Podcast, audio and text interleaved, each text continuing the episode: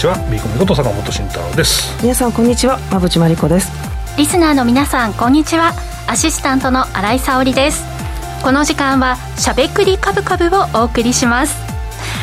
さて先週が山の日でお休みでしたので2週間ぶりということで、うん、あとコロナ対策とかもありまして、うん、先ほど話していたらこのスタジオに3人が揃うのが1か月ぶりくらいになる、うん、結構空きましたね。そうだね、久しぶりで嬉しいです。ねね。 Zoom と Zoom というかまあ配信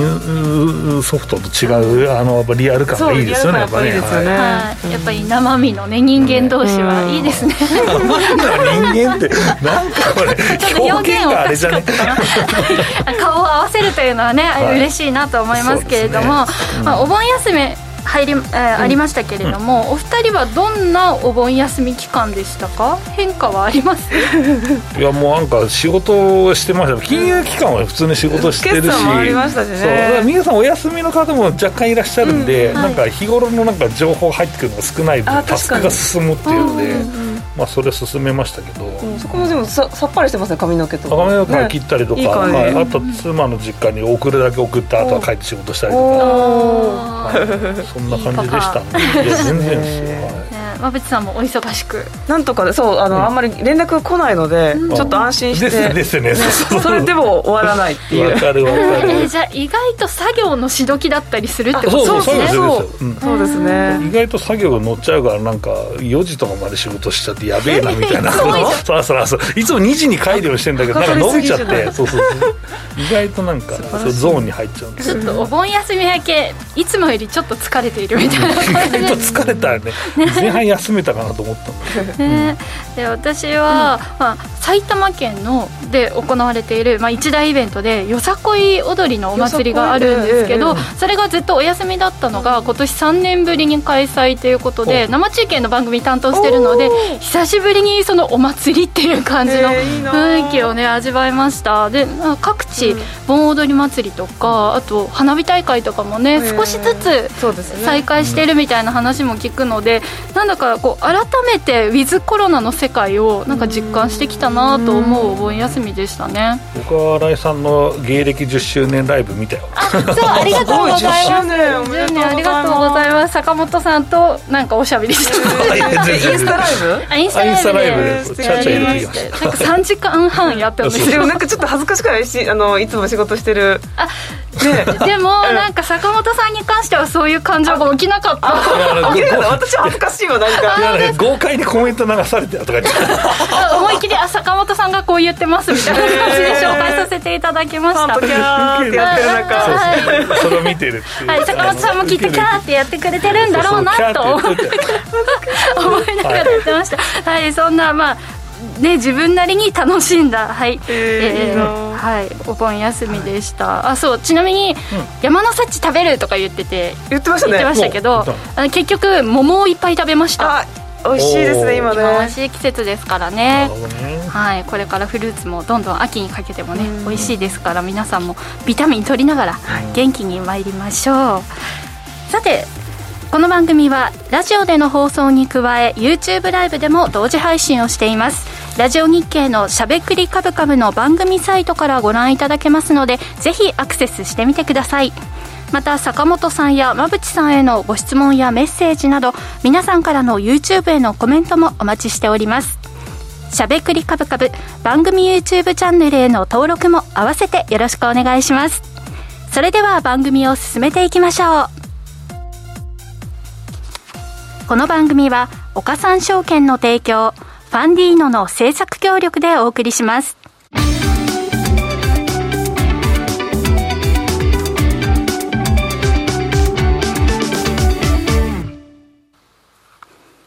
ここからは坂本さん、馬淵さんのお二人に足元の相場環境と今後の展望について伺っていきたいと思います。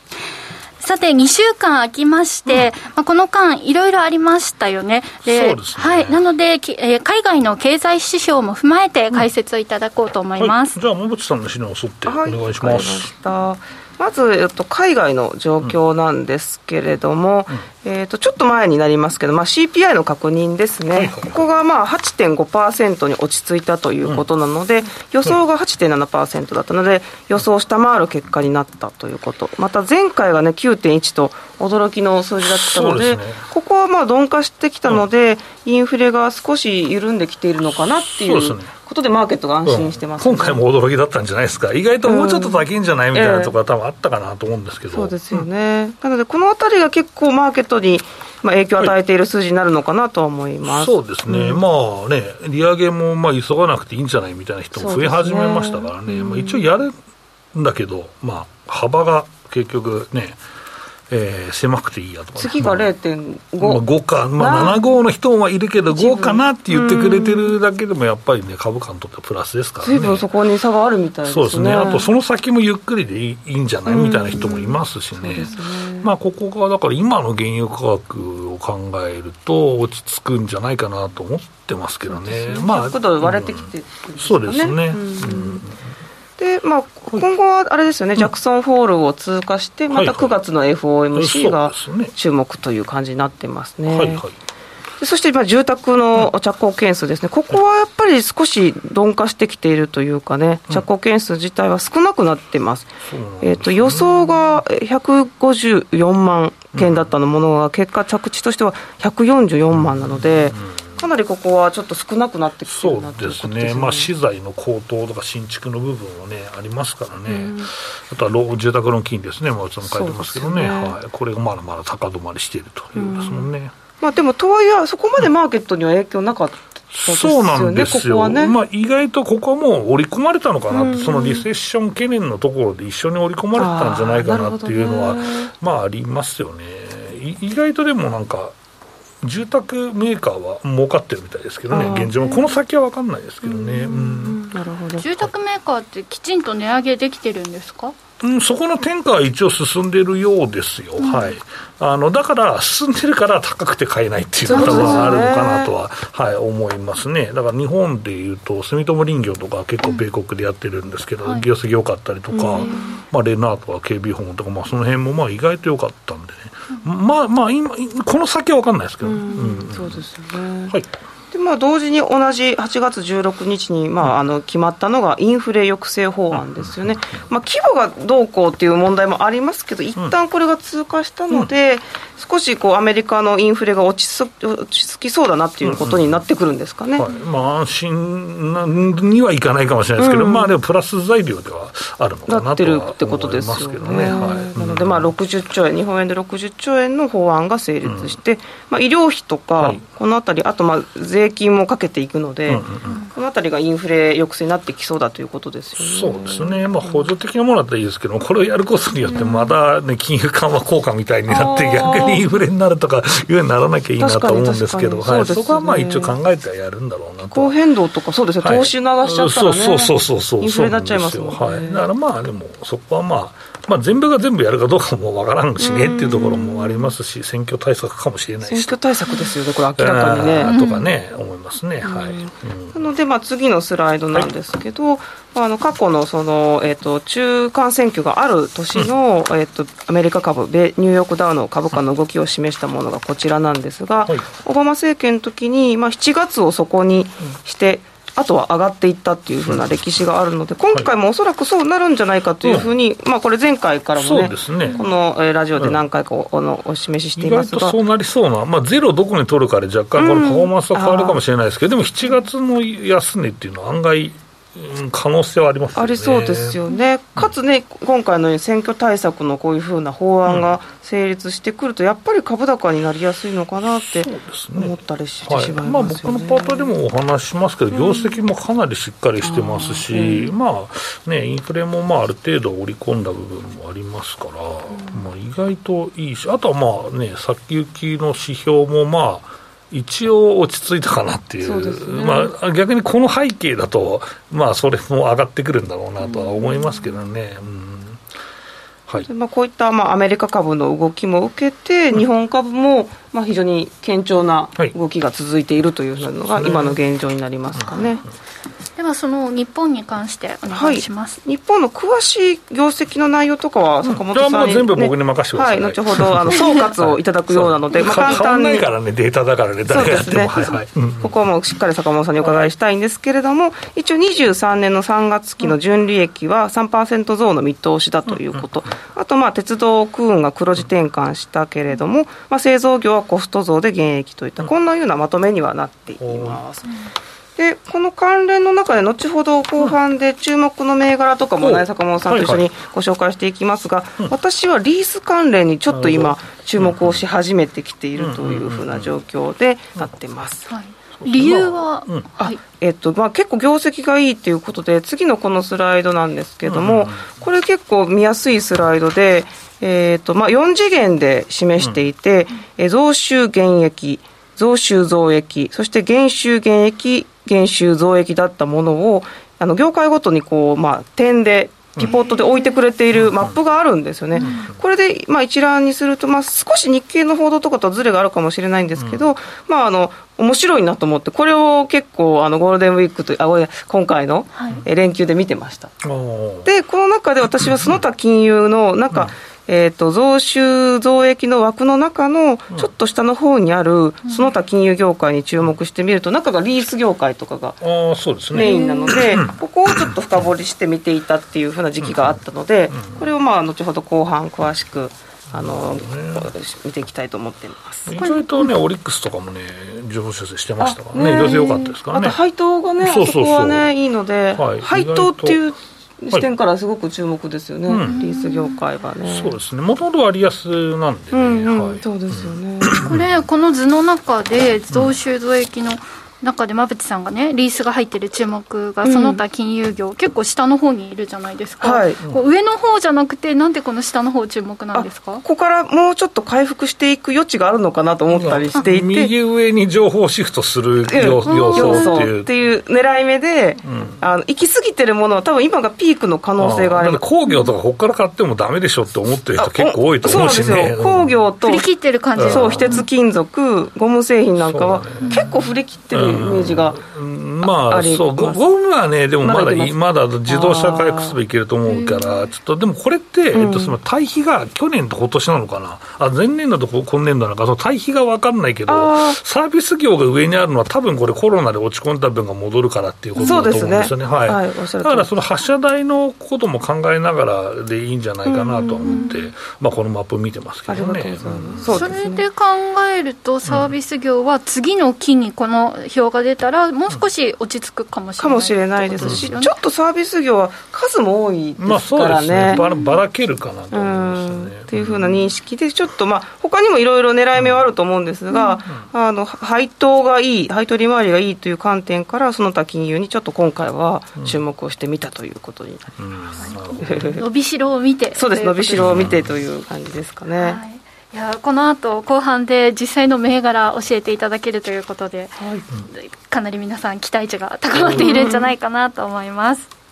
さあということでこの2週間の振り返りを、ね、意外と盛りだくさんだから駆け足でいったら終わってしまったねっていうところでもあるから。どこどこにしようか。はい、あれだねあれですよね、うん、あの今日の新聞とかだったら、はい。えっと、山口さんの、えっと、資料の資料の4ページ。今入れてないんですけど、ごめんなさい。ダブルインバース？の口座数がね。そうあれちょっと説明しといた方がいいじゃないですか。みんな高いだろうと思ってるわけですよね、うん、実際、うん、だから逆張りの投資家がいてまあでも逆張りするときってボックスのときにしろよって僕は思うんですけど、抜けてるよねっていう。で抜けてる背景どうなんですかっていうのもありますけどね、青渕さん、どうですか？いや、だからここからだから売りに入っていく投資家がかなり多いってことですよね、うん、しかも口座数が7億口座。みたいな、うん、口口数。数ね、口数が増えてるので、はい。いやかなり結構短期の投資家が増えてるんだなっていうイメージなんですが、うん、このダブルインバースに投資する場合は、うん長期じゃなくて短期だよってことが分かってなくて入った場合は結構危険ですよね、まあ、そうですね、確かにあのタイムリケーが効くでしょうし、修練していって、うん、売りで入ってる場合は、どんどん価値が減少していくので、そうですね、はい。まあ、あのダブルインバースを、まあ、下がると思って買うよりは、インバース売った方がいいんじゃないって思いますけどね。はい。このあたりやっぱりこのこの後しっかりお話しする、あの全体相場の方向性を認識した上で。こういった商品買わないとちょっと危険ですよね、ね、意外とこのね全体相場の話ってこっから難しいよね。こっから3万円手前までまあ3万円まあまあその話はちょっとまあ後からしますけど。うんうんうんだからまあなかなか難しい局面に入ってきたのかなと思いますけどね。そうですね。ここからさらに一段上に行くのか、そうそうこの辺りで止まるのか、また下がるのかっていう。ねうんうんでも個人は下がると思ってる方が多いので、うんね、短期的に売りから入ってる、うん、しかも2倍かけてっていうことなんですよね、はい、なんで売るかねっていうのはちょっと個人的には疑問ではあるんですけど。はい。私も少し疑問ではあるんですが、うん、何もしないのがいいんじゃない。そまあその指なんで逆に指数に行くのかっていうのがちょっと疑問で。いや個別銘柄に行けばいいじゃんっていうのはあるんですよ、ね、ここでなんで指数に今から行くのってのはちょっと分かんないなっていうのはありますね、ダブルインバースっていうのは基本の木ですけど、こう下がる方にかけるものなんですあ下がインバースそう下がる方にかけてかかつそれが2倍かけるのレバレッジがかかるみたいなことなんですね。そうなんですよそれはまあ、それはだからいつも、あのあれですよ、日経平均のクリック株三六五の売りですよ、売り。そうそうそう、まあ、でそれのみってことですよね、売りのみの商品。あそあそれをだから、えっと、空売りすると、まあ、ある意味、買いの、うん、あのあちょっと、えっと、そうそう、えっと、これを、えっと、買うと、買うと売ってることになって、売ると買ってることになるってことですね。それだから買いから入るってことですね。そうそうそうそうまあでもこれをが。これを今人気化してるんですよ、ね、でちょっと警鐘を鳴らしてる日経新聞の報道があったということなんですよね。ということで、ちょっと極端に相場のこう見通し、ね、あのこれから伸びるっていう方もいれば、こういうダブルインバースが伸びたりっていう、なんか極端な方向性にこう皆さんの考えが進んでいるのかななんて、そんなふうに感じますね。そうですね、はい。まあ、そういった商品は気をつけて、そうですね、ね。商品の、まあ、特性を理解して、長期ではなくってことですよね。はい、うんさて、ここまでは坂本さん、馬淵さんのお二人に足元の相場環境と今後の展望について伺いました。続いてはこちらのコーナーです。坂本慎太郎のマーケットアカデミア。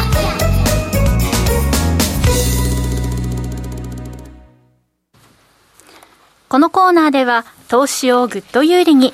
株価指数 CFD の活用などを含めて投資のポイントについて坂本さんに教えていただきます。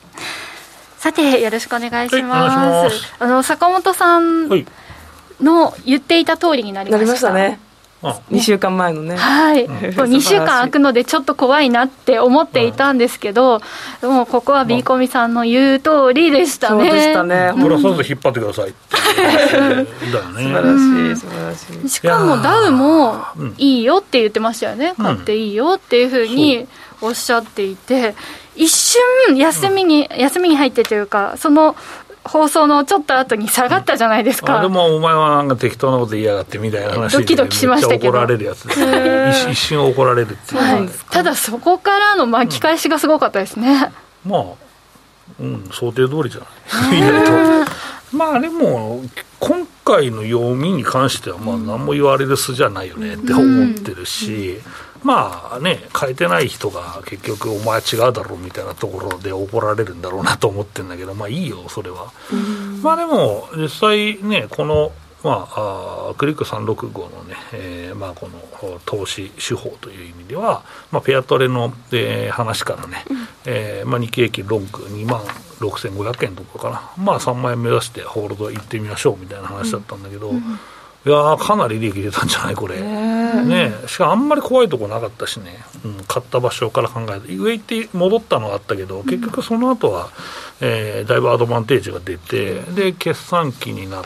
てでまあ利食いもまあありだったっちゃありなんですよね。2万8000円手前ぐらいまであったから、でもまあ今のその米国の業績と日本の業績の初期の段階ではまあ、もっと伸びるだろうっていうのはね、うん、えー、ありましたので、まあ、ホールドしてみたらっていう、まあ、話をね、えー、しました。うん、で、まあ、実際のところ、まあ、昨日がまあ高値だったんですけど、まあ、意外と今でも全然高値ですからね、うん、まあ、いいんじゃない？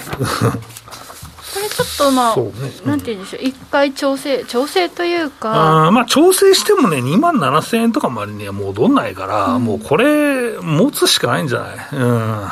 まあ、リセットかかるまでまだ時期があると思うので、はい、だからクリックそのまま持ってるっていうのもありかなと思います。で、うん、背景じゃ何だったのっていうと、うん。はい、まあ、一つは、うん。まあ、下がった理由をまず考えるとですね、うん、えー、やはりまあリセッション懸念が世界的にあったと。えーまあ、テクニカルリセッションというのになりましたけど、ね、リセッション懸念があった。で、もう一つは中国のロックダウンとかね、うん、えー、まあ、ありましたし、あと、まあ、その辺が対等、まあ、あとはインフレもまあ結構進んでましたから、うん、まあ、その辺含めて、えーまあ、みんなネガティブになってたんじゃないかなと思うんですね。で、まあ、ただこれはインフレ落ち着くし、まあ、中国は実際、まあ、ロックダウンという意味ではコロナが、ね、回復すれば戻るし、うんで、えーとまあ、リセッションもみんなもうどんどんその、えー、業績が悪くなってね、リーマンショックみたいになるとは思ってないから、あの株価だったわけだから、だからテクニカルリセッションですってみんな言ってるわけだからさ、だったら、これって戻るでしょって考えるのが1点と、あと明るい材料としては業績が良かったよねっていうのが大きいです。で、ここはね、えっとまあ、まず米国の業績から振り返りたいんですけど、僕の資料の、えー、と8ページでですね、えー、見ていただきたいと思います。えー、これ、米国のまあ業績なんですけど、結局ですね、えー、と6.9までね、これ7って書いてある9まで伸びました。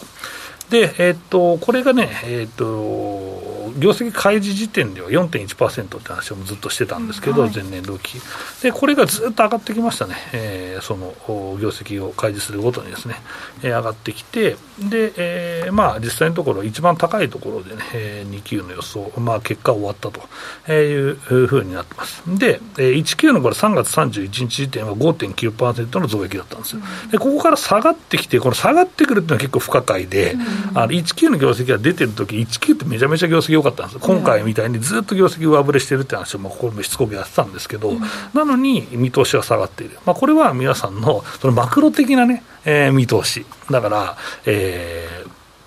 リセッション懸念とか中国のロックダウンとか、まあ、その辺が、まあ、その2級走ってんのにね、なぜかね、業績予想に入ってきたっていう、このマクロとその企業業績を混在して見る人がやっぱりいるのよ。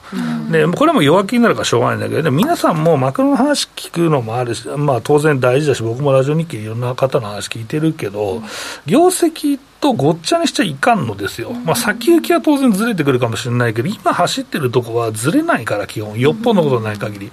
あ特にましてや、もう4級とかだと最後も特損出しまくるみたいなことあるけども、1、2級とかないから、基本的によっぽどのことない限り。だから、まあ実際のところ、業績悪い業態ね、えー、ありましたよ、そのまあ、例えば銀行とかね、うん、えー、悪かったけども、意外とそれ以外はきれいに、まあ、増益してきたというところなので、ここはやっぱり業績に対する見方っていうのは変わるから、まあ、株上がるっしょ。うん。っていうのと、まあ、懸念していたインフレですとか、まあ、その辺がね、えーまあ、だいぶ落ち着いてきたことで、まあ、株買うかしゃあないという状況になっていると、ここが、えー、ベースにやっぱりあったのかなと思います。で、米国株戻って、じゃあ日本じゃどうだったんですか？という話をしたいと思います。日本は、そうだね、えー、っとね、6ページにしようかな。ごめんなさい、6ページ、6ページ、6ページお願いします。えっ、と、ここがですね、うんと、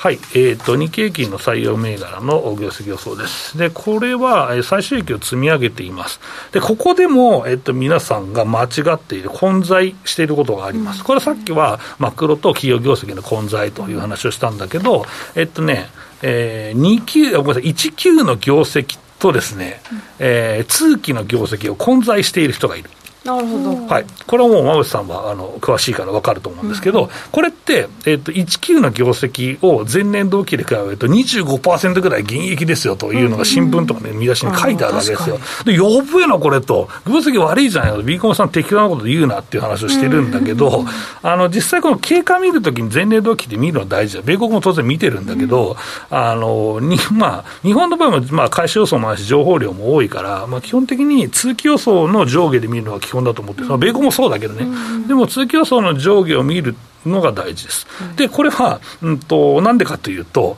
えーまあ、ソフトバンクのがほとんどなんですよ、まあ、3兆ぐらい赤字が出ますという話がまあしたんですけど、実際でも、えー、手当はしていて、えーとまあ、アリババですとか、ウーバーですとか、まあ、その持ってる株を売ることによって、まあ、決算の帳尻を期末までに合わせるだろうっていうのが普通の考えなんですね。うん、だから、えー、実際のところ、うんと EPS の動きを見ても、ソフトバンク会社予想出してないから、日経予想でまあ EPS 多分もやってると思うんですけど、そこで、えー、そこは、えー、多分織り込まれてないはずなんですね。うん、で、指揮法予想だとちょっと上振れてるんじゃないかなっていうレベルだと思うんですね、基礎から考えると。うん、となると、えーまあ、そこの業績の影響は、まあ、無風だよねっていう話になるわけですよ、うん、まあ、期末までに手当てするわけですから、うん、でえー、だから足元、これ、すごい前年同期で悪かったから、もうだめやみたいなのは、もうソフトバンクのテクニカル要因にある意味あるわけだから、うん、まあ、これは見通し間違うよねと、うん、えー、いう、ね、説明をしておかないと、いや、俺の適当なこと言うなって言われちゃうんでね、まあ、お話ししましたけど、まあ、それがですね、えー、実際、えー、っと6.7%基礎か、えっと、前年同期、前年の、えー、業績から今期の業績予想が6.7%プラスになってるんですよ。で、これが、えー、っとね、気象は2%だったんですね、プラス。ということは、この19で4.7%情報修正してるんですよ。はい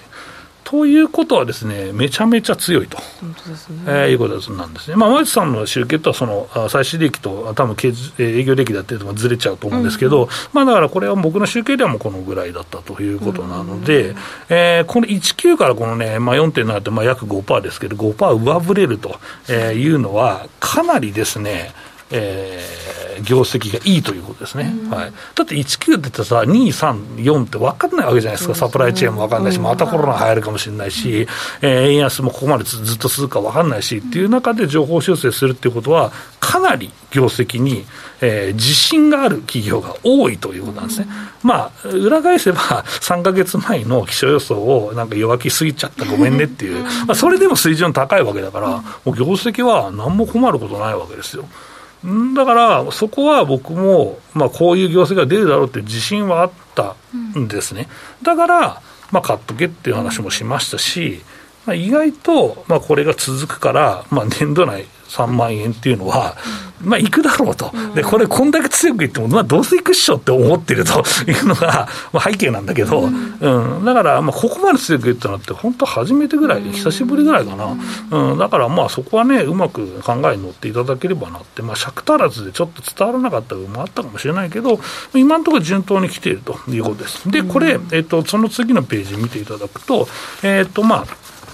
いろんなそのセクターがあるわけですけど、えー、と良かったセクター、まあ、これを情報修正で牽引したセクターというのは、実はこの運輸、物流で海運だったと、うん。えー、いうことですね、それ以外にまあ鉄鋼ですとかね、うん、えー、まあ、この辺もまあ JFE は悪かったけど、日鉄が良かったりとかね、その他も良かったりとか、えー、しましたし、まあ、意外とね、えー、このまあ金融、さっき馬渕さんが言ったこの除く銀行っていうのは、この、えー、トピックス17業種なんかその他金融が入るんですけど、うん、まあ、オリックスのね、えー、修正とかね、まあ、その辺も含めてですね、非常に、えーまあ、強いと、うん。えー、いうのが分かったと。ということは、これ、19で情報修正する会社って、そんなに多分まあない、まあ、なくはないけど、まあ、2、3、4残してる会社も多いし、あとはまあ自動車の挽回生産ですとか、J カーブ効果が発動しそうだとかいうのも、えー、中身でも分かるわけですから、えー、まあ実際、円安のメ,、まあ、メーカーね、輸出のメーカーそうだし、えー、これから情報修正する可能性があるところもそうだしと、えー、考えると、まだまだ上振れするでしょうと、えー、思っているということですね。だから、えー、これからどんどん情報修正がまあされていくとね、えー、まあ気象の時より業績がいいわけだから、えー、株価が仮に下押したとしても、さらに自信持って買えるわけですよ。だから、まあ、下がらないかもしれないけど、もし乗り遅れちゃった人は、えー、2万6500円でおしめ買いでええぞっていう話をですね、したいんだけど、そこまでいくかない かねえよ、多分。いかねえ、普通だったらいかねえよ。だから、えー、まあ、でもおしめ買いは、まあ、別に僕は2万7000円までしか買うべきではないと言ってるからね。でそうしないと3万円にいったら3000円、1割やっぱ、ちょっと取りたいじゃないですか、はい、だからそこを中途半端に行くのかっていうので、指数取引っていうのは、実は、まあえー、買う場所が大事だよねと、まあ、そうじゃない、ミスっちゃった人は個別だよねっていう話になるんですけど、まあ、3万円は、ひょっとしたらこのままいくかもしれない、うん、であとは需給面で結構、まあ、あこれからね、えー、買いが入ってくるかなっていうのもあるし、5ページ先物ですね、えー、意外と先物がまあ強いんですよね。はいえー、5ページ先物がね、非常に、まあ、買いが若干増えてきてますから、まあ、これ、意外と9月の S q まで続いたらすごいなって、これ、そしたら3万円あるんじゃないって思ってます。まあ、あの、6月の S q もね、そこまで高くて、そこから崩れるってことはありましたから、その通りになると、意外とこの先物の買い戻しがパワーになるのかなと思ったりもします。まあ、そこは背景は、えー、業績が良かったということになるでしょうね。うん。まずは、まあとにかく買う時は、まあ、業績を重視。あ僕は業績、需給と業績しか見てないですよ、うん、マクロはある程度にしないと、マクロで株式市場を見ると間違うから。うん、うん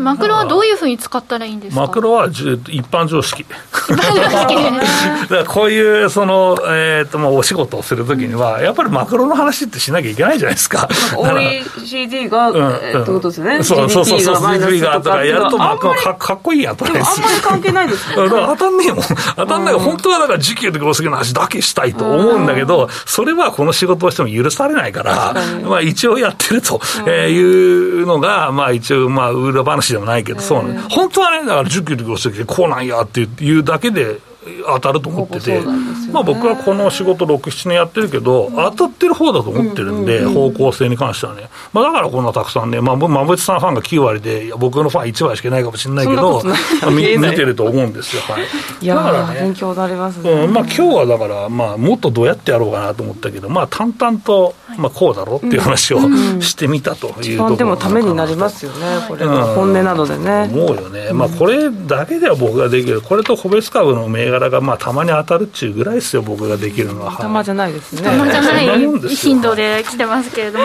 今後の、まあ、改めて方針というのは。いい質問だね、新井君、それは聞いてはいけないと。これね、あのコメントも先折り込む議論を捨てましたかって書いてるコメントあるけど、でも実際これさ、まあ、3万いってから考えればよくない確かにそうです、ね、あのね、その時に、多分もっと検討材料が増えてると思うんだよ。うん、うん、だから、えー、検討材料が増えてる時に見ればいいんだ。今だってもそんな制度はないし、まあ、3万年度内に行くっていうのはいいんで、まあ、ただね、えー、ポジション持ってない人もね、困るだろうと、その先まででもそれはもうしょうがない、もうそれ向けの話してないから、うん、いいんだよ、そそういう時が来たら、そこはつかむ。そう。といいのかなだし、制度がね、短いその見通しの当たらないし、僕はこのやっぱり、えー、クリック株365をまあ投資して、中期ぐらいで投資、中長期の頭ぐらいかな、で投資する人向けの話をこのコーナーでしてる、でそれを基本に見通し話して、個別株いきましょうっていう考え方なので、はい、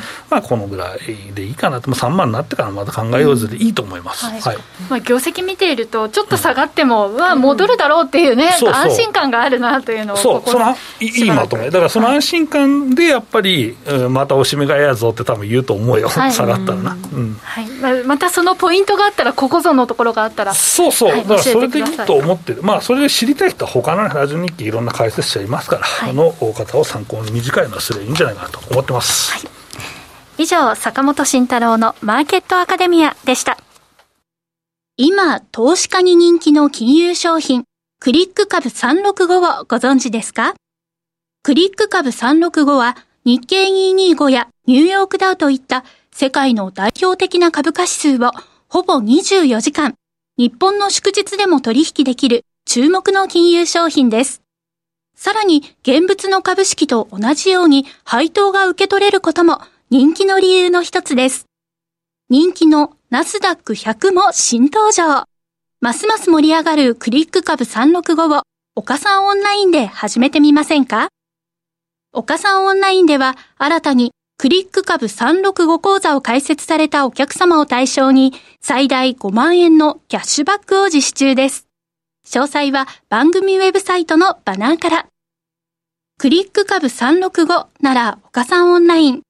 当社が取り扱う商品等には価格変動等により元本損失、元本超過損が生じる恐れがあります。投資にあたっては契約締結前交付書面等を必ずお読みください。金融商品取引業者、関東財務局長、金賞第53号、岡三証券株式会社。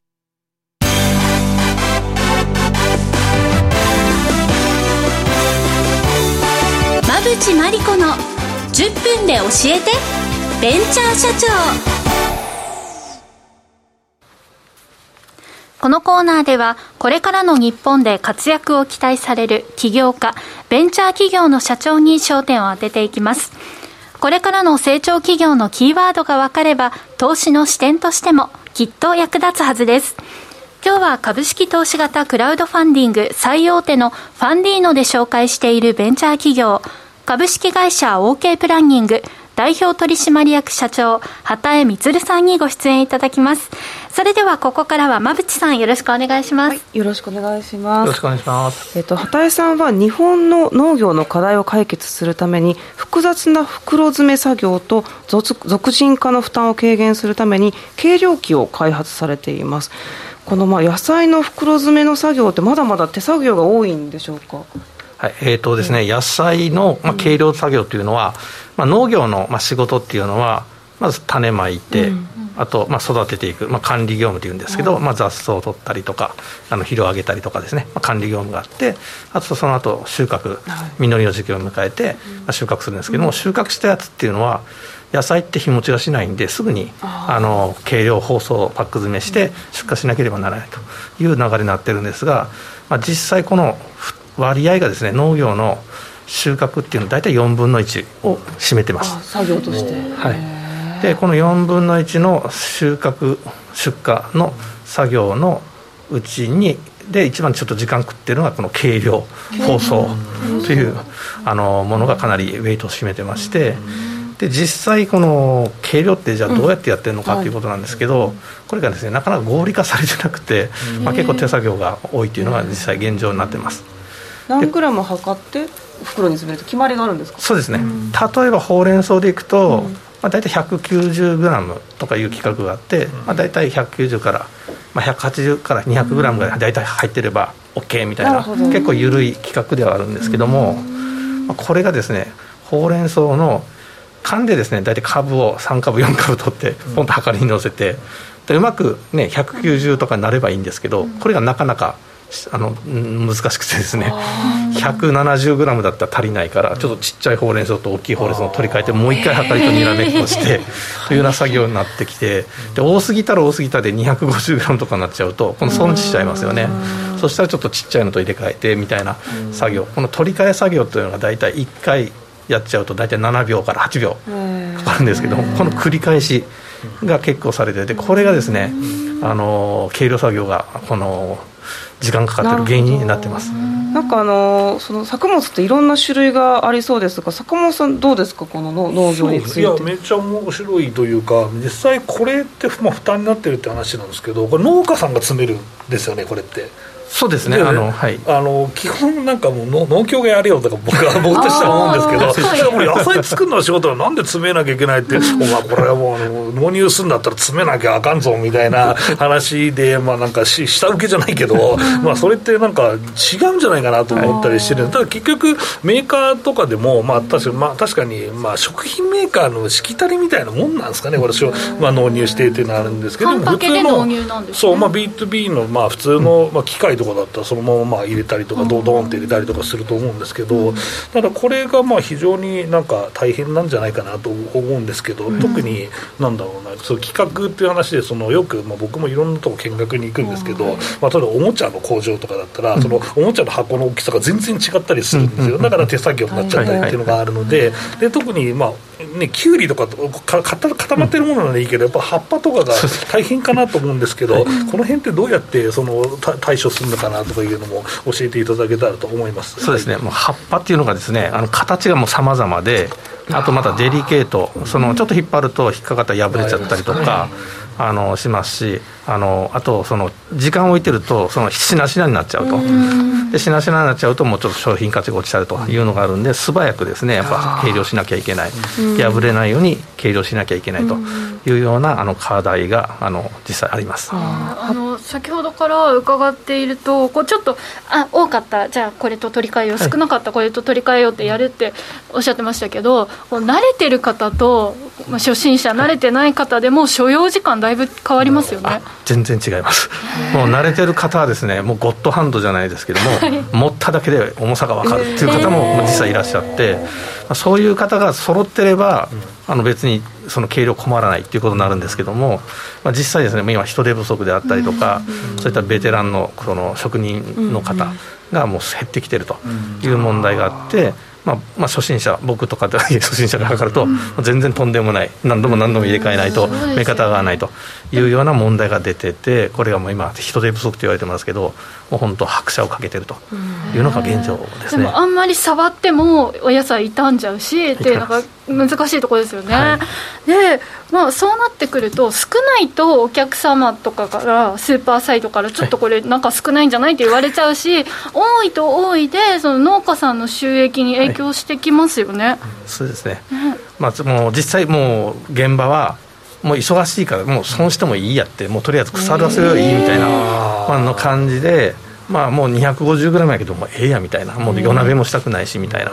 感じで流されてるのがあります。消費者としてはちょっとありがたい気もしますけどでも農家さんが儲からないと結局大きく値上げをしないといけないみたいになっていきますもんね。そうですね。そうですね。そこでまあ御社のこの軽量機が活躍するということなんですが、今のお話伺ってると、まあ、農家さんできるだけこういった機械を導入したいなというふうに思われそうなんですが実際難しいんですか？機械の導入っていうのは。そうですね。あの機械っていうのは、まあ、実際の組み合わせ軽量機っていうの。があるんですけども、はい、でこれがあると、あのまあ、ある程度合理化されるんですけども、あのまあ、一つはあの大手メーカーさんとかが今まで作ってたやつっていうのはまあ、ピーマンとかですね、うん、こういうやつも50年前あの開発されてて自動化されてるんですけども葉物野菜になってくるとですねあのかなりこうデリケートに扱わなくちゃいけないとか、うん、あの根元をちょっと揃えて包装しなきゃいけないとかいうのがあってバラバラになっちゃまずいよという問題があってですねここら辺があの問題になって自動化されてないと。だからこの葉っぱっていうのは先ほどあのおっしゃったんですけど、はい、農協さんとかでやればいいんだけど、農協さんでやるとこもあるんだけど、はい、もう農協さんとしてはもう袋詰めした状態で農協に持ってきなさいというところが今圧倒的に多い。まあ、現実になってますね。ね多分農家さんもその作るそのお袋にするときに多分人手が足んないからそれ雇用にもなってたとは思うんですけど人手が足んないとそれもできないですからね。はい、はい。そんな中で活躍されているこの軽量機ということなんですけど、はい、OK プランニングさんの軽量機はどんなところが、まあ、改めて特徴なんでしょうか？そうですね。あのうちの軽量機はあの、まあ、従来ですねあの非常に高価だったあの大手メーカー作ってる金額と比べて、まあ、圧倒的に低価格というのが特徴になってます。であと特殊なですね、まあ、今度は葉物野菜で作ったんですけどテーブルコンビプロっていう自動であの葉物野菜を揃えながらあの計量できてしかも高速に効力できるというのを作ったんですけども、まあ、これがですね1分間に大体1時間あたり大体1200パック分計量するような能力ができるんでこれも過去にない商品ができてきて、まあ、この機会があるとですねもう生産者の負担がかなり減らせるのかなと思ってます。人間がやるのとどのくらい違うものなんそうですね。これがですねちょうど3か月ん？今年の3月ぐらいか3か月間ですね大手の植物工場さんでちょっと従来のあの測り方とあの組み合わせ計量で測ってもらったデータを取ったんですけども、はい、取ってもらったんですけどあのそしたらですねあの計量速度は単純に2倍から3倍ぐらい速くなってであと計量ロスっていうのがあるんですけどさっき言った250グラム入れちゃいみたいな、そういうやつがあの、まあ、自動計算されるんで減らされると。いうことで5%はあの確実に、あの省力できたということになってます。これは、えっと、販売は農家さんに売られるんですか？それとも農協さんに売られるんですか？もういろいろです。農家の方で買われる時もあれば、大規模なところは、農協さんであったりとか、もう植物工場さんとかあの卸売事業者さんとか、まあ、いろいろですね。実際、まあ、あの先ほど、まあ、価格が安いっていうふうにお話ありましたけど、はい、その後引き合いが非常にたくさんのところから今あるっていう感じなんですか、ね、いやえっ、ー、とね、ちょっと引き合いというなってくると、ええ、今の、うちもベンチャー企業の駆け出しで、全然知名度がない、え、でそんな中で、ちょっと販路開拓は、従来はですね、あの展示会とかに出展して、はい、出したんですけど、まあ、あの 例の新型コロナの影響で、あの展示会の集客量が非常にポンコツになってしまいまして、でまあまあ、それから同時にですね YouTube で動画とかあの公開してたんですけども、まあ、それが最初の最初はなかったんですけど最近になってだいぶ増えてきてですねあの引き合いは増えてきてます。で、まあ、このおかげでなんとかですねあの今年の時点でもう300台超えてあの納入ができたというふうになってます。YouTube の力すごいですね。YouTube でそんな売れるんですね、うん、YouTube はですねすごいですね。すごいです。本当ですか、はい、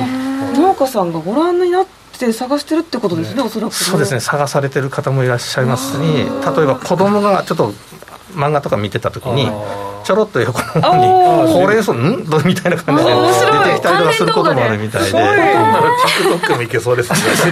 確かに。多いと思います、はい、そういうことがあるようでちょっと、はい、想定はしてなかったんですけどそういったことがあるようでした。市場は大きいんですか？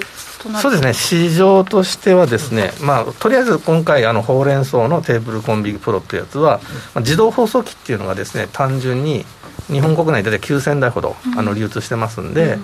あ、その9000台ところの目指してあの計量器をつけてくださいみたいな感じのところをちょっと進めていきたいなというふうに考えているところです。まだまだね拡大が期待されますけど、はい、あの創業のきっかけも伺ってよろしいですか、はい、創業はですねもともと僕あの計量器メーカーで営業兼総務と、はい、いうことをしてたんですけどもメーカーの代理店だったんですけどね。でその時にあの退職してでその後職業訓練校に行ったんですけど職業訓練校であの組み込みマイコン技術の教えてもらってそしたらん？これひょっとしたら前の会社で売ってた軽量自分で作れないかなみたいな感じになってちょっと試しにね無職だったんで、まあ、時間あったんですね。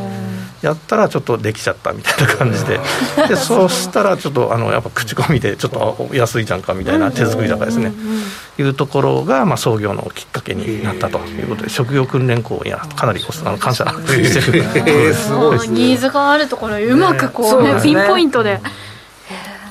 では馬渕さん改めてそうですね。改めて今後の事業展開伺ってもよろしいですか？はい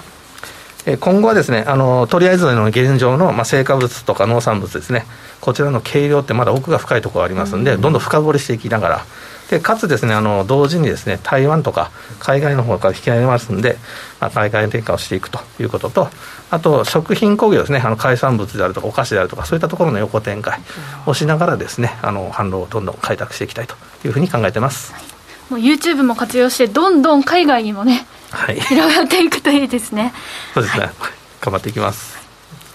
さあということで畑井さん本日は素敵なお話ありがとうございました。どうもありがとうございました。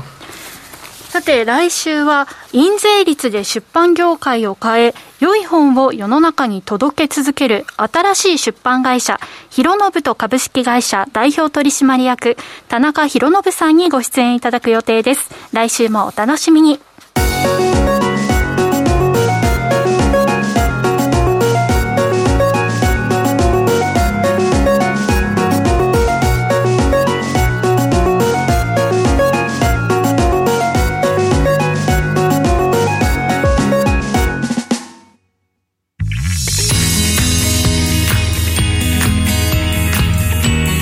投資で作ろう未来年金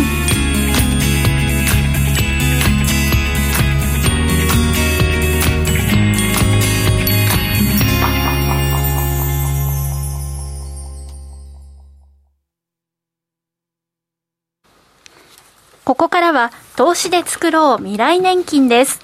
このコーナーは豊かな未来を送るためにリタイア後を見据えた資産形成についての考え方や注目ポイントを坂本さんやゲストの方をお招きして皆さんと一緒に考えていきたいと思います。さて坂本さん、はい、今回もゲストの方をお招きしているということなんですが、すね。はい、今日のゲストの方はどんな方なんでしょうか、はい、もうあの YouTuber でも超有名なあのポンチョさんにね、えー、来ていただいております。はいポンチョさんじゃなくてポンチオさんなんですよね。はい、ポンチオさんです。では、改めてポンチオさんご紹介いたします。投資 YouTuber 兼会社員でいらっしゃいます。サラリーマンとして働く傍ら、経済的自由、セミリタイヤを目指し、投資、資産運用を行う20代の投資家でいらっしゃいます。2019年10月から YouTube チャンネル、投資家ポンチオを開設し、投資や副業、セミリタイヤに関わることを発信していらっしゃいます。8月18日現在、えー、チャンネル登録者数は34.8万人いらっしゃいます。すごい影響力をお持ちですけれども、ということで今日はですね、そんなポンチオさんにリモートでご出演いただきます。ポンチオさん、今日よろしくお願いします。はい、よろしくお願いします。ご無沙汰してます。ご無沙汰しております。はい。お知り合いなんですね。あ、そうですね。はい。はい、まあ、あの、ネット上では、はい。そういう時代ですけどね。はい。あの、いつも YouTube 見てます。非常にわかりやすいですね。えー、ポンジさん、これ YouTube、ど、どんな YouTube をやられてるんでしょうか？簡単に、すみません、教えていただけたらと思います。はい、えー、私の YouTube チャンネルではですね、投資の初めての人の背中を押すっていうコンセプトに、証券会社の使い方であったりとか、あとは初心者向けに米国株とか日本株の発信などをしていますね。で、形式としては基本的にはパワーポイントなどのスライドショーをしながらできるだけ分かりやすい形で、まあ、授業にはなりすぎず動画として楽しめるような投資コンテンツっていうのを作ってますね。いやこれもう声聞いただけであもうあのチャンネルのもう話し方とかね ポンチオさんだ出てきたみたいな話ですけど、はい。まあ、そんなポンチオさんに今日はお話を、まあ、伺っていきたいと思うんですけどえ、まあ、ポンチオさん運用まあされているということなんですけど主にですね、えー、運用、まあし,、えー、しているですね投資対象は何ですかっていうところから、えー、お伺いしたいなと思ってます。お願いしますはい、今現在ですね、私の方でも投資をやってまして、米国株と日本株を中心に、まあ、米国株5、日本株1、あとは、まあ、それの投資対象として個別株なのか投資信託なのかっていう部分なんですけど、ほとんどが個別株として米国株を運用していて、まあ、残りの20%ぐらいで日本株を運用しているっていう形ですかね。ほうほうえ日本株は、まあ、銘柄これっていうわけじゃないですけど、投資の、なんていうのかな、えっ、ー、と、まあ、えー、高配当とか、あとは成長株とか、えーまあ、どどの辺に振り分けるのが好きですかっていうのをちょっと伺いたいんですけど。そうですね。特にコロナ期間の時は成長株とかがすごい上がっていって、すごいそれで投資が楽しいなって思ってたんですけど、最近はその成長株でちょっと焼かれた部分とかもありまして、基本的にはまあ実直なバリュー株とかを買って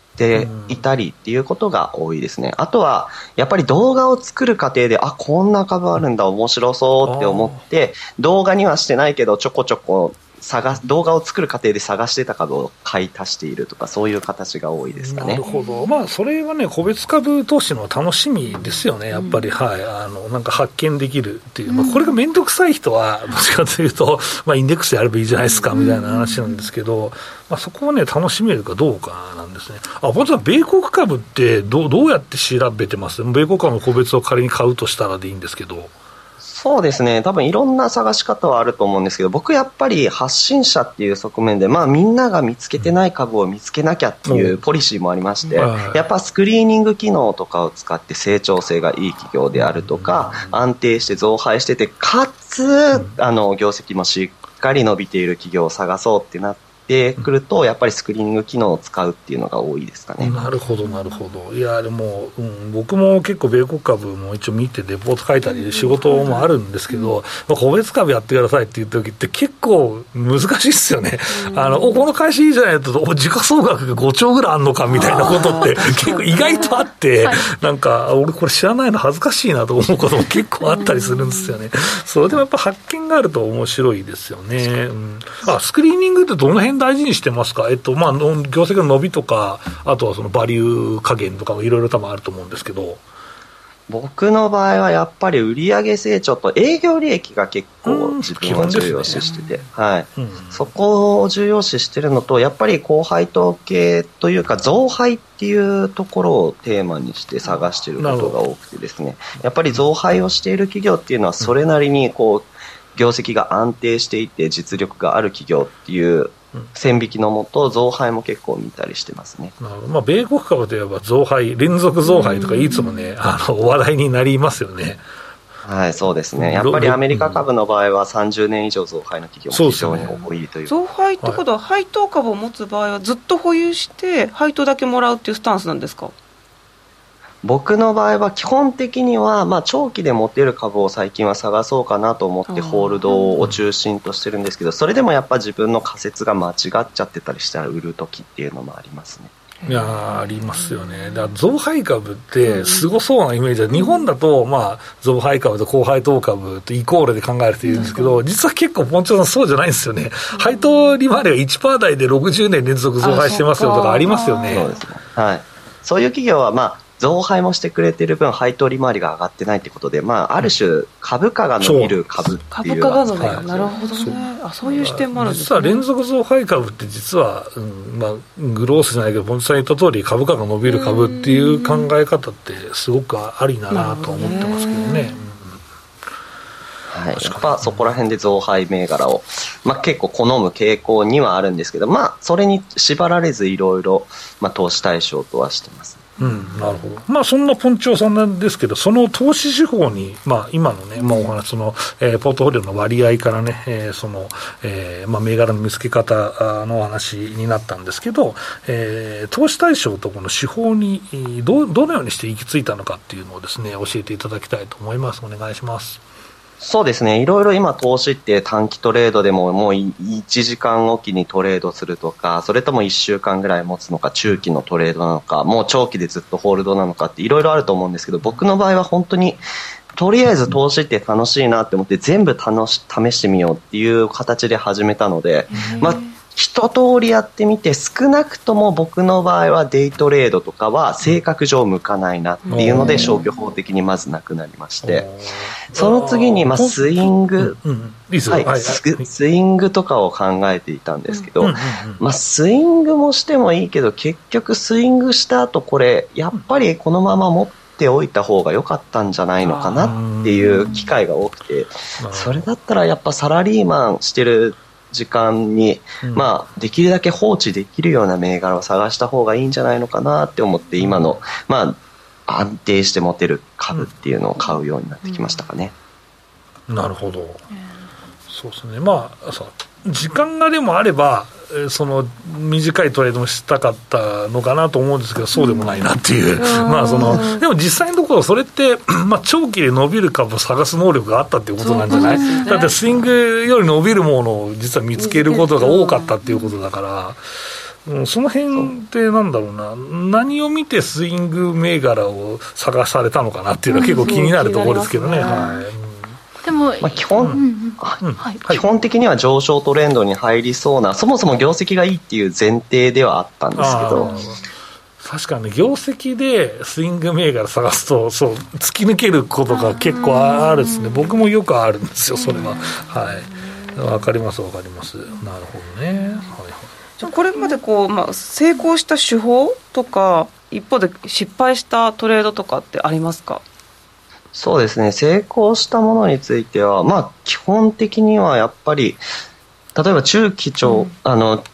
中期経営計画とか見て、うん、あ、この株って3年後にこれぐらい増配する予定なんだなっていうのを見越しておいて、じゃあ今って割安だよなみたいな感じで、株を買った時にやっぱりあの経営計画通りに進捗していただけて、うん、まあ、配当金は伸びるけど配当金が伸びたらそう当時の価格のまま配当金が上がれば配当金7%とかになって日本株で配当金7%ってほぼありえないような銘柄なのでその分株価も上がるだろうなって思って買ったらまあ結構時間はかかりましたけどしっかりと配当金が伸びるとともに株価が伸びてくださって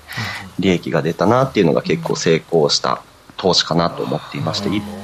配当着目で、でもありますよね、でも配当もなんかね、2、3年100%に、配当成功100%にしますみたいな会社って、意外とずっと上がったりしますから、確かにそうですよね、その目の付けどころはすごくいいな経営計画を見てっていうのは面白いですね。あと思い出したくないかもしれないですけど、うん、失敗もどんな失敗があったのかあの教えていただけるとちょっとなんていう、ね、心強い、はい、勉強になります。そうですね。えっと、失敗は2つ考えてまして、まずは、一番投資を始めた頃にとりあえずよくわかんないけど買ってみたっていうのは結構大失敗になりまして当時ですねなぜか私がマグロ養殖のニュースを見てこれからはマグロが養殖されるんだみたいな感じで突然考え始めまして水産会社を買ってみたんですけどまあマグロの事業ってその水産会社のほぼほぼものすごいちっちゃいセクターでしかないんですけど。なるほど。ちょっとそれは企業のことを考えればマグロ養殖のためにこの企業を買うべきなのかって言われるとそうでもないっていうので、結局その後もあんまりよくわからないであのやっていたので、うん、マイナス20%ぐらいになって人生初めての損切りをソファーの上でぼーっとしながら、うん、えー、でも個別に行ったんですね結構初心者の段階で。あ僕は個別株から始めたんで、うん、そうですね。最初から株をやってみたいっていうのが、うん、そういうところから始めました。だから報道ベースでたくさん報じられてるからといって、それが必ずしもその企業にとって、まあ、メインの事業じゃないってことありますからね、そうですね。確かに、そうかニュースで見るからといって、ね、投資行動をね、反映しちゃダメな場合もあるんですね。投資家はよくありがちな間違いですね。でも短期の人ってそんなの関係ねえやみたいな。ニュースで盛り上がったらいいやみたいな人いるから意外と中長期に合わないね、投資手法ですよね。もう一つは何でしょうか？はい、もう一つが、えっと、去年、一昨年あたりのハイテク株が売られる局面でちょっと固執してしまって、自分の、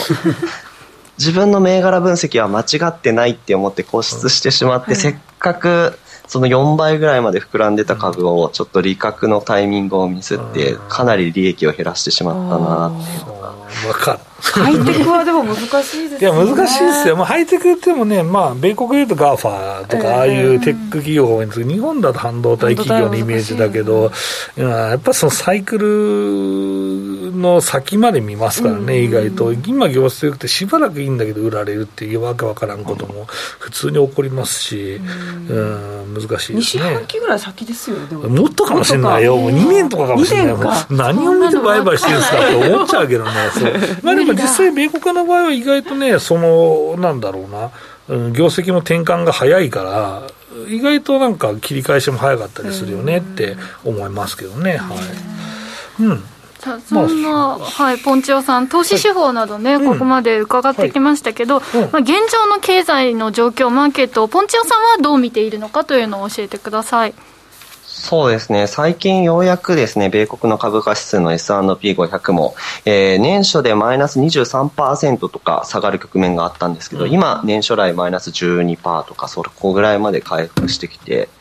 で、それに関してがやっぱりインフレのピークアウト例えば小麦価格であったり原油価格も6月をピークに下がってきているので、そこら辺でやっぱりインフレが収まってきた利上げペースも引き下がるかもしれない。またインフレが収まってきたというより原油価格とかが下がっているっていうのは今後景気減速があるのかなっていう市場の懸念から利上げが遅くなる。結果的に株価が上がるって、本来景気減速のニュースなのに株価が上がるっていうのが結構不思議な現象だなと思いつつ、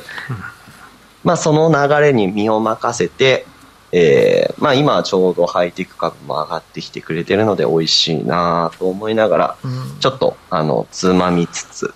うん、けど今年に関しては高配当株の方が無難にあの心穏やかに持ちやすいのかなと思いながら相場をしたり、うん。なんかこの身を任せてっていうのがなんか本質な気がしますね。ね。でもなかなかできなそう。ね、うんでまあ、まとめに入っていくんですけど、うんはい、えー、投資によるこの資産運用にあたって、まあ、本庁さんがすごくこの重要にしていることとか、えー、必要なことっていうのはどんなことかなっていうのを教えていただきたいんですけどお願いします。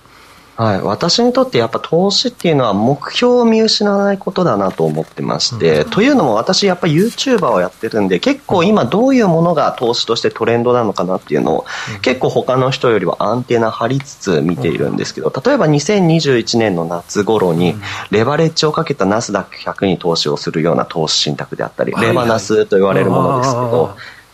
こういうものが流行った時に一斉にあのいろんな人がツイートをするようになったんですけど本来そのツイッターとかを振り返ってみると、老後に向けた資産形成をみたいな感じでアカウントを作ってる、ツイッターのアカウントの方がレバナスに投資をしましたみたいな感じで投資をしているので、えー、本来的にそのリスクって必要だったのかなってなると、そこまで必要じゃないリスクをいつの間にか自分もその荒波に揉まれてしまって自分の目的を失いながら投資をしているっていうのがよくあると思うので、こういうところで常に自分にこのリスクが必要なのか目標を見失ってってないのかっていうのを考えていただくのが重要かなと思ってます。いや、それはもう価値ですよね、もうこういう、まあ、僕もこういう仕事してるからそうだし、まあね、コロナの初期とかね、サース銘柄がめちゃめちゃ強いから、絶対危ねえから、これ、本当危ねえからなっていう話を言い続けて、まあ良かったんですけど、そこが高値で、でも結局ボロボロになってますから、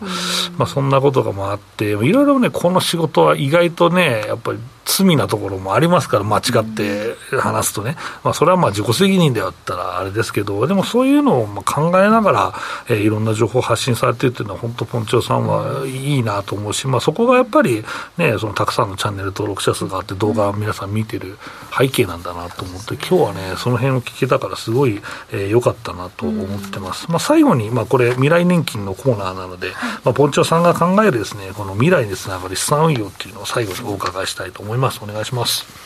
はい、資産運用ということで、まあ私は投資の方でやっていきたいんですけども、まあやっぱり長期、中期、短期いろんなトレード手法があると思うんですけど、先ほどちょっと目的に合った投資をっていう話もしてるんですけど、せっかく投資で儲けたいなら、あのやっぱりいろんなトレードを試してみるっていうのも自分の自己投資としての投資として未来につながる資産運用になるのかなと思いますので、ぜひ可能性を捨てずに、まずはいろいろ試してみて、その中で自分に合う投資をするっていう、ちょっとその中で損失を出してしまっても自己投資として未来につなげていただければなと思います。ありがとうございます。ありがとうございます。いやでもこの成功手法にねこんなにこうたどり着くまで、まあいろいろされてるんですけど、ね、なんかねあのついていきたくなりますね、なんかね、はい、安心感がありますね。ねはい、ということで、ここまではポンチオさんにお話伺いました。ポンチオさん、ありがとうございました。はい、ありがとうございました。YouTube の動画も今後も楽しみにしております。うん、はい、はい、以上、投資で作ろう未来年金でした。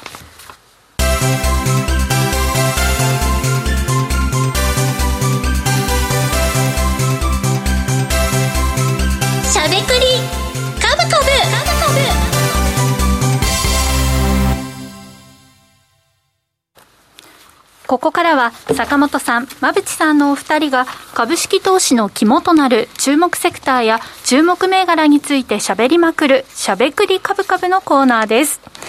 さて、ということで、銘柄の話、前半部分、最後、まあ、リースのお話ありましたので、はい、馬淵さんからいきましょうか。はい、私はですね、こちらのスライドに入りたいと思います。えーとこの先ほどの、えーと、業界ごとにマップをしている中中に入れるんですよね。だからその他金融の中をポチッと押すと、さらにバーンとこういうふうにいろんな企業が一覧で出てくるので、その中でちょっと選んでいこうかなっていうふうに思っていて見ていました。で、えっとまあちょえっと、リースと言っていたんですが、2つ、え今日はご紹介したいんですが、まずは、えっと、その他金融の中で、えっと、e ギャランティという、まあ、あの売掛債権の保証をしている会社があって、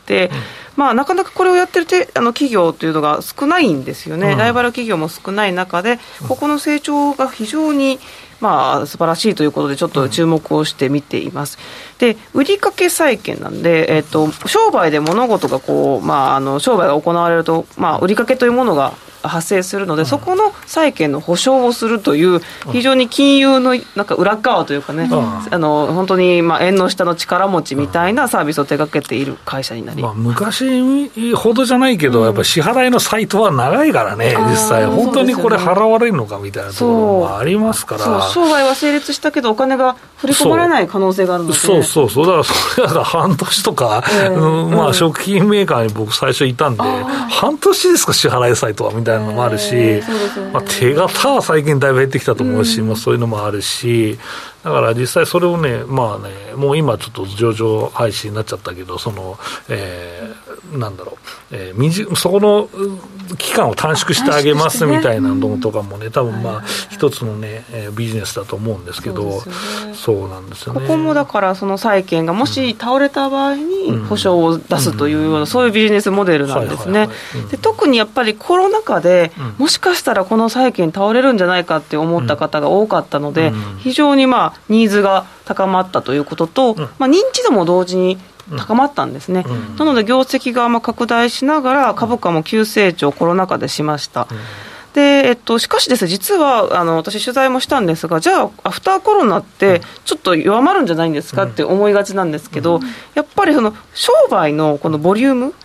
経済が活性化すると、たくさん、えー、商売が成り立つので、つまり売掛債券のボリュームっていうのはどんどん増えていくんですよね。なので、実は業績が、あの景気が良くても事業が拡大するというふうなビジネスモデルになってます。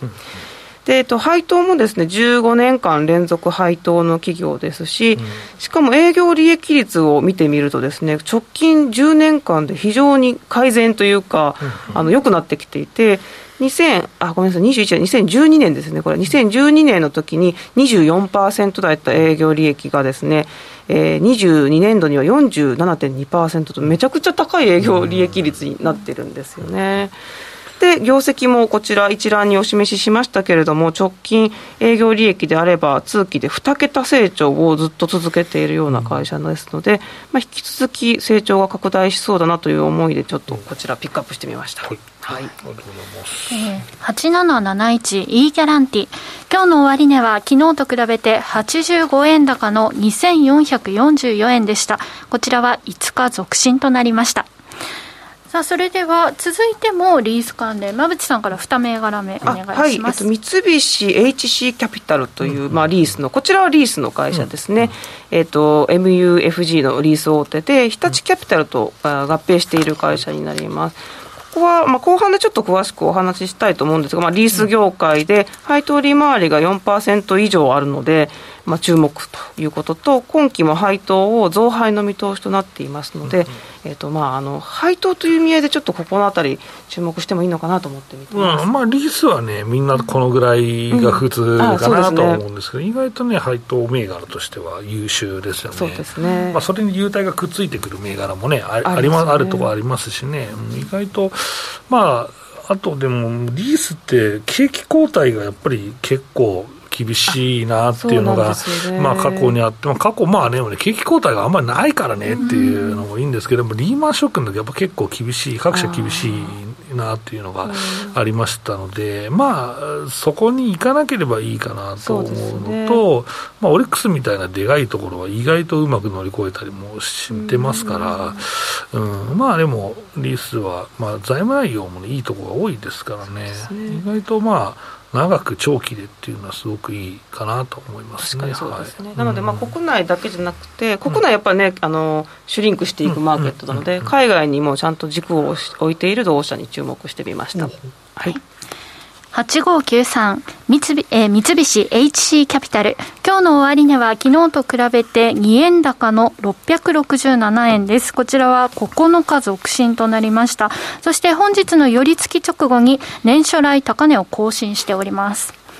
さあそれでは坂本さんからの銘柄お願いします、はい、僕はうんまあ、5352の黒崎播磨の話をして渋すぎるだろうっていう、ねはい、まあ、これは耐火レンガ、まあ耐火物の大手なんですけど、えっとまあ、この耐火物の会社大手2社あって、まあ、品川リフラと、まあ、この黒崎播磨なんですけど、まあ、これは日鉄系で、もう一つが J JFE 系でみたいなところで、まあ、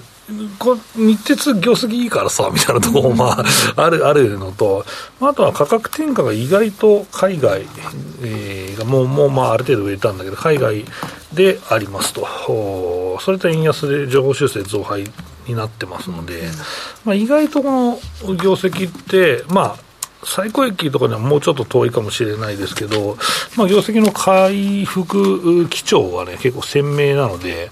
えー、意外といいんじゃないかなと思うのと、まあ、あんまり、あれですけど、うんと、品川リフラが良かった時は、炉の改修工事があって、これ、その、なんだろう、鉄鋼って炉を結構その回収しながら使ってそのメンテがそのなんだろう、うん、周期があるんです。このこのメンテは2年後とか5年後とか10年後ととか。だからその周期がどかってくると意外と業績良かったりするんで、まあ、そろそろそのサイクルに入ってもいいのかなと思ったりしてて、まあ、PR も6倍とかだしまあいいのかなって思いますけどね。はい。うん。まあその地味だと思うんですけどね、まあ、意外と、まあ、上がってもいるんですけど、確かに上がってますね、うん、いいなって思う、まあ、なかなか上がらないんだけどね、この株もね、でもまあ、意外と、まあ、状況は揃ってるなって思いますやっぱりまあ、うん、日鉄が儲かっていれば設備投資もすると思うしっていうのもあるので、まあ、遅れる感じはあるかもしれないです、鉄鋼会社で、でも、今もすでについていってるんで、まあ、見直しがあるかもしれないなって、個人的には思ってるんですね。はい、はい。5352黒崎播磨。今日の終値は昨日と比べて5円安の4755円でした。ということで今日馬淵さんから挙げていただいたのは決算発表後の業績からリース関連に注目という目線で 8771E ギャランティ。そして8593三菱 HC キャピタルそして坂本さんからは日鉄系の対価物大手価格転嫁と円安で情報修正増配業績回復基調ということでいいことずくめですね。いいことしか書いてないの、はい、5352黒崎播磨上げていただきましたはい、うん、ということでああとですね、うん、少し前に坂本さんからリユースというキーワード頂いてましたけれども、う。ん、この2週間のうちにもスマホとかゲーム機の中古の販売価格が新品の価格を超えたっていうニュース見てびっくりしちゃったんですけど、なんでみんな中古を買うんですか？いやまあ、すぐ手に入れたいからっていうのもあるのかなと思うし、いや、もしかしてね、このね、中古の携帯型、新井さんが使ってたのかもしれないじゃんみたいな、ファンがいるかもしれないじゃないですかみたいな。自分の推しが使ってたりそうそうそうそうそう。めちゃくちゃ可能性低いですよね。男の子なのにピンクの携帯買う人とかいないよな、絶対いないよな、それは。やばいやつだよ怖いけど。そうそうそう。でも、あの、まあでもね、実際、まあ、新品が手に入らないのもあるかもしれないし、し、もうシムロック切ってあるから、そっちの方が楽だわとかもあるかもしれないし、でも、ねうんあと、新品が確か今回のラインナップから、アンドロイドだとものすごい高くなったんですよ、ハイエンド機がもう20万近くまで上がってて、去年のハイエンド機だって10万前半だったから、12万とかだそんな僕がこの前買ったこのシャープの携帯、1年前に買ったのが、11、2万ぐらいだったかな。うんですけど、すごいね、意外とね、その、うん、あの、値上がりしてるので、まあ、1世代前でも安いって思う人がいるのかなと、うん、その円安の影響とかもあるのかなと思いますけどね、うん、なんか昨日とかもそんなに1世代前だったら買わないしいいかなみたいなところあるかもしれないですね。ね iPhone は僕もよくわからないんですけど、まあでもね、メモリーが128あれば、ギガあれば、意外と長く使えますね、64だと最近のアプリが重かったりすると、意外とね、うん、ちょっときついなっていうところあるんですけど、まあ、あとはその買い替えの期間も伸びてるみたいですよ。うん、はいということで以上ここまではしゃべくりカブカブのコーナーをお送りしました。時刻は午後5時46分を回っています。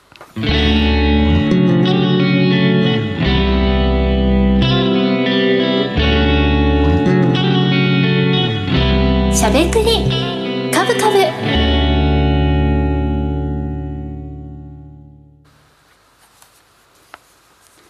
この番組は岡三証券の提供ファンディーノの制作協力でお送りしました。株式 FX をはじめ不動産、クラウドファンディングなど投資商品はすべて元本が保証されるものではなくリスクを伴うものです。投資の最終決定はご自身の判断で行ってください。さて、ということで、今週もあっという間にお別れの時間が近づいてまいりました。この番組では、リスナーの皆さんからの質問やコメントをお待ちしております。さて、2週間ぶりということで、うん、皆さんもチャットにコメントね、待ってましたっていう感じなんでしょうか。たくさん入れていただいております。ありがとうございました。はい、やっぱり3人揃ってこそのしゃべくりカブカブですね。スタジオに揃ってこそ。そうだね。なんか変な間がありましたけど。嘘。え、じゃあ坂本さん。がしやすい。ね、そうそうそう。うんって言っときゃいい。そうそうです。みんな一緒が一番いいなってすごく思いました。はい、ということで。まあ夏えー、夏を越えて秋に向かっていくわけですけれども、まあ、業績はいいから安心して、まあ、しばらくはねこのまま見守っていこうかなと私は今日の放送で、うん、改めて思いました、うん、はい、はい、ありがとうございます。さてしゃべくりカブカブラジオの前の皆さんとはそろそろお別れのお時間です。また来週お耳にかかりましょう。この後は YouTube ライブでの延長配信です。引き続きお楽しみください